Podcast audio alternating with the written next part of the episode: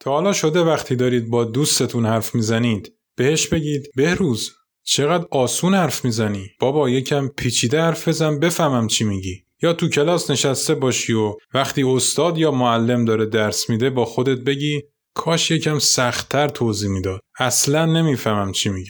همیشه برعکس این موضوع اتفاق میفته یعنی مغز ما همیشه دنبال سادگیه و از پیچیدگی فرار می‌کنه. امروز می‌خوایم یاد بگیریم که چطور پیاممون رو ساده و ملموس منتقل کنیم تا برای مغز قدیم جذابتر باشه.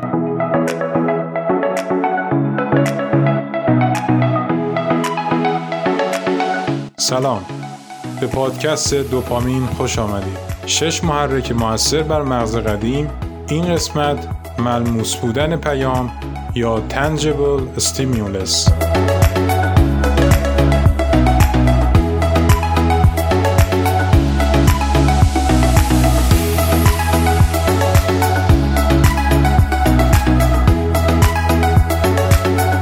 ویلیام اوکام منطقدان و فیلسوف انگلیسی صده 14 میلادی یه اصل مهمی داره که به تیغ اوکام یا اوکامز ریزر معروفه. این اصل میگه اگر درباره علت بروز پدیده ای دو تا توضیح وجود داشته باشه توی اون توضیح که پیچیده تره احتمال بروز اشتباه بیشتره. پس در صورت مساوی بودن شرایط احتمال اینکه توضیح ساده تر درستتر باشه بیشتره. شاید در سده 14 اطلاعات خاصی درباره مغز قدیم وجود نداشته ولی این نظریه از دل ساده بودن ساختار مغز قدیم یا مغز تصمیم گیرنده ما میاد. یعنی ساده بگیم تا مخاطب درستتر تصمیم بگیره.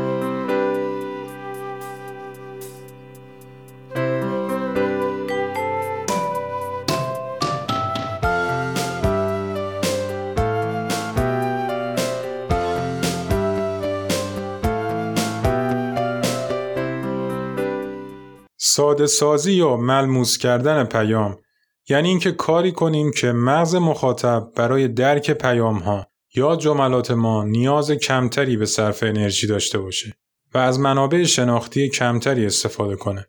منابع شناختی همون یادآوری، ذخیره سازی، پردازش و کدگذاری اطلاعات هست که اگر مغز ما هرچی بیشتر از این منابع استفاده کنه به انرژی بیشتری نیاز داره.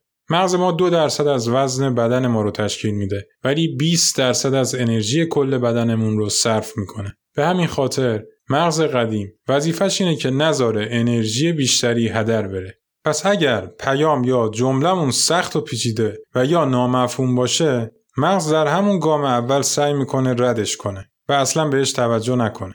بنابراین هر چقدر ما اطلاعاتمون رو ساده تر و ملموستر به مشتری ارائه بدیم برای درکش به انرژی و تلاش شناختی کمتری نیاز پیدا می‌کنه. به همین خاطر براش خوشایندتر و قابل قبولتر میشه. خیلی ساده تر اگه بخوام بگم در کل نباید پیاممون طوری باشه که مخاطب رو به فکر واداره. یا همون جمله خیلی معروف توی بازاریابی. نزار من فکر کنم. Don't make me think.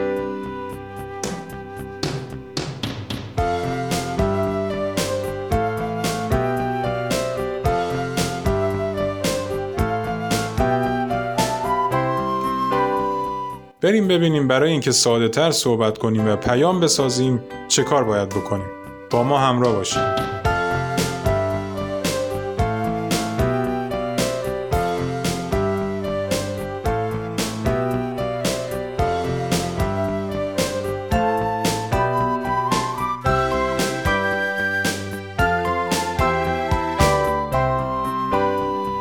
برای انتخاب اسم برند نباید یک اسم طولانی استفاده کنیم.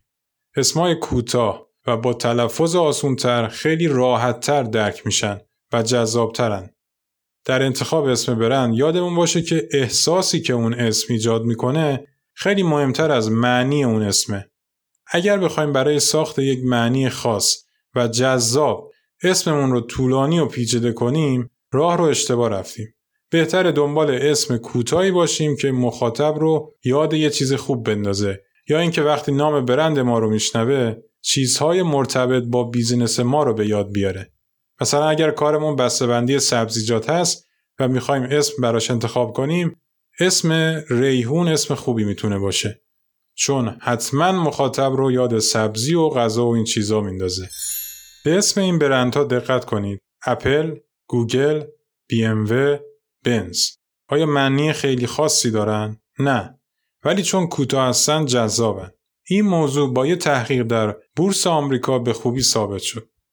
آقای ادم آلتر روانشناس برجسته فعال در بخش اقتصاد فعل و انفعالات بورس رو مورد بررسی قرار داد و تحقیقاتش نشون داد شرکت هایی که اسمهای کوتاهتر و راحتتری داشتند روند بازگشت سرمایه بالاتری در داد و ستدهای کوتاه مدت داشتند.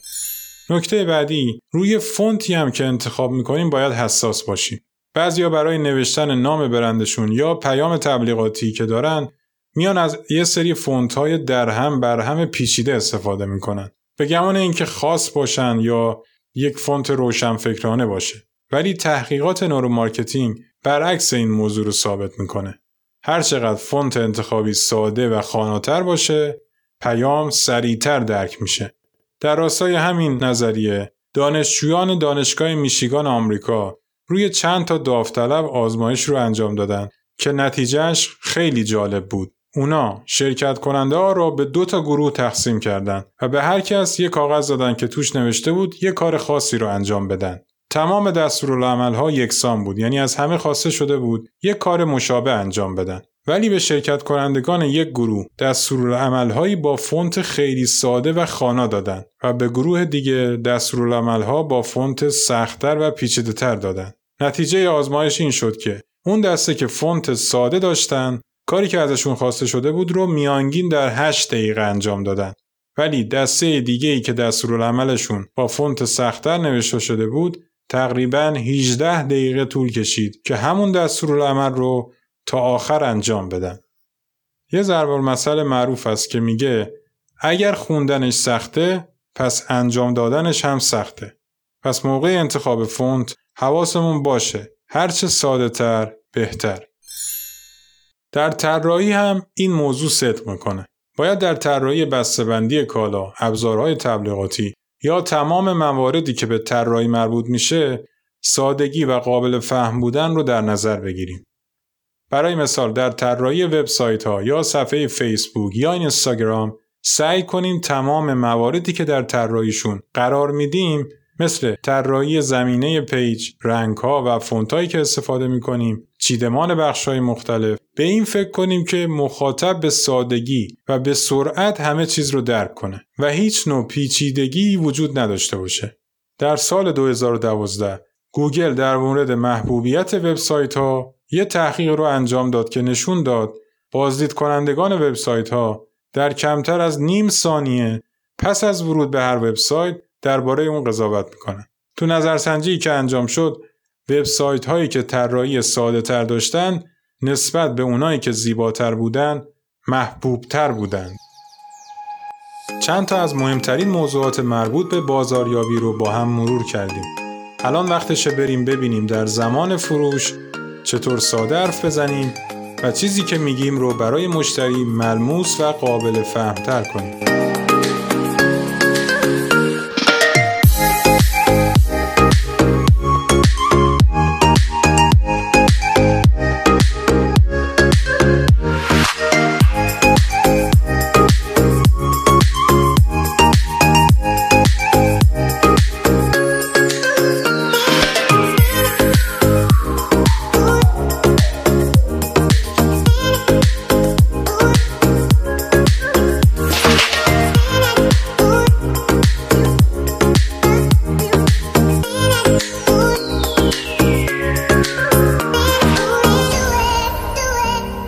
زمانی که داریم ویزیت می‌کنیم نباید کاری کنیم که مغز مشتری احساس کنه با چیز پیچیده ای مواجه شده. باید کمکش کنیم برای فهمیدن حرفامون کمترین انرژی رو صرف کنه. مغز قدیم در پردازش کلمات ضعیفه. پس از کلمات قلم به سلم به استفاده نکنیم. ساده و مفهوم صحبت کنیم. مثلا به جای اینکه بگیم بگذارید یک راهکار کاربردی رو بهتون پیشنهاد بدم بگیم اگر فلان کار رو کنید پول و سود بیشتری گیرتون میاد. با ادبیات خود مشتری باهاش حرف بزنیم. اگر فروشنده بازارهای سنتی شهرمون هستیم نباید بریم پیش مشتری و خیلی لفظ قلم حرف بزنیم. برای کاسب سنتی بازار قابل فهم نیست که چی دارید میگید. بهتره به زبون بازاری خودش حرف بزنیم. اگر می‌خوایم از مزیت‌ها یا ویژگی‌های تخصصی کالا یا خدماتمون حرف بزنیم خیلی علمی و پیچیده بیانش نکنیم. خودمونی بهش بفهمونیم کالامون چیکار می‌کنه. مثلا یک ساعت توضیح ندیم که ترکیبات شامپوی ضد شوره ما عبارتند از سناسین، پروتلان، اکتوپروکس، سلنیوم سولفید و غیره که موجب میشه قشای بیرونی پوست در سر واکنش های فلان و بهمان و چند تا نقطه. این توضیحات سخت و پیچیده تازه باعث میشه مخش سود بکشه و انقدر داغ کنه که در لحظه نیم کیلو شوره رو سرش ظاهر بشه. نکته بعدی بین صحبتامون سند و مدرک معتبر ارائه بدیم. این باعث میشه که مغز نیاز به پردازش زیاد نداشته باشه.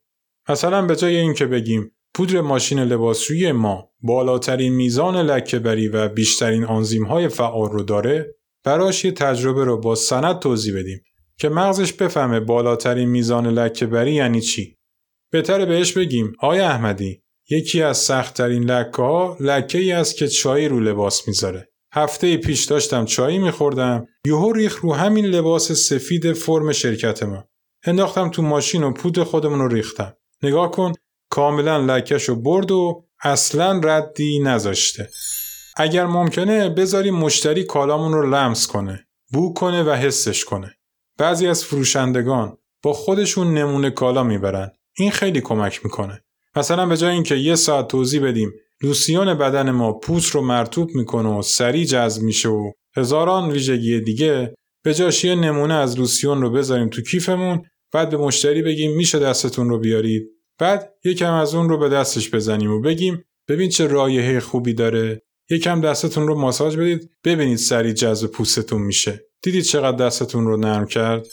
از نمونه های موفقیت آمیزی که دیگران درباره خرید یا استفاده از کالای شما داشتن بگید. این به مغز قدیم کمک می‌کنه همزاد پنداری کنه و صحبت های شما رو بفهمه و قبول کنه. نکته بعدی اینه که مطالب مفصل و پیچیده رو برای مشتری خورد کنیم. اونو تبدیل کنیم به اطلاعات و قدمهای کوچیک و کوچیکتر. اینجوری اون بار ذهنی که می‌خوایم روی دوش مغزش بذاریم سبکتر میشه و مغز احساس خطر نمی‌کنه. در کل هر کاری می‌کنیم باید ساده سازی اولویتمون باشه. سادگی و ملموس بودن برای مغز قدیم جذابه چون از هدر رفتن انرژی جلوگیری می‌کنه. نذاریم پیچیده بودن صحبتامون یا نحوه انتقال اطلاعاتمون موجب این بشه که مغز در چند ثانیه اول ما رو پس بزنه. اون وقت هست که ادامه ویزیت ما برای مشتری تبدیل میشه به ضرب مسئله معروف این گوش در و اون یکی دروازه. اگر تونستیم ساده حرفامون رو بزنیم اون موقع است که مشتری سر و پا گوش میشه تا ببینه ما چطوری می‌تونیم نیازش رو برطرف کنیم یا موجب توسعه کسب و کارش بشیم. از محرک ملموس بودن برای خودمون و زندگی خودمون هم استفاده کنیم. تو هدف گذاری هامون، تو ارتباط های روزمرمون، تو همه چیز با ساده سازی نتایج بهتری به دست میاریم. به مغزمون کمک کنیم بهترین تصمیمات رو بگیریم چون پیچیدگی احتمال خطا در تصمیم گیری رو به شدت افزایش میده.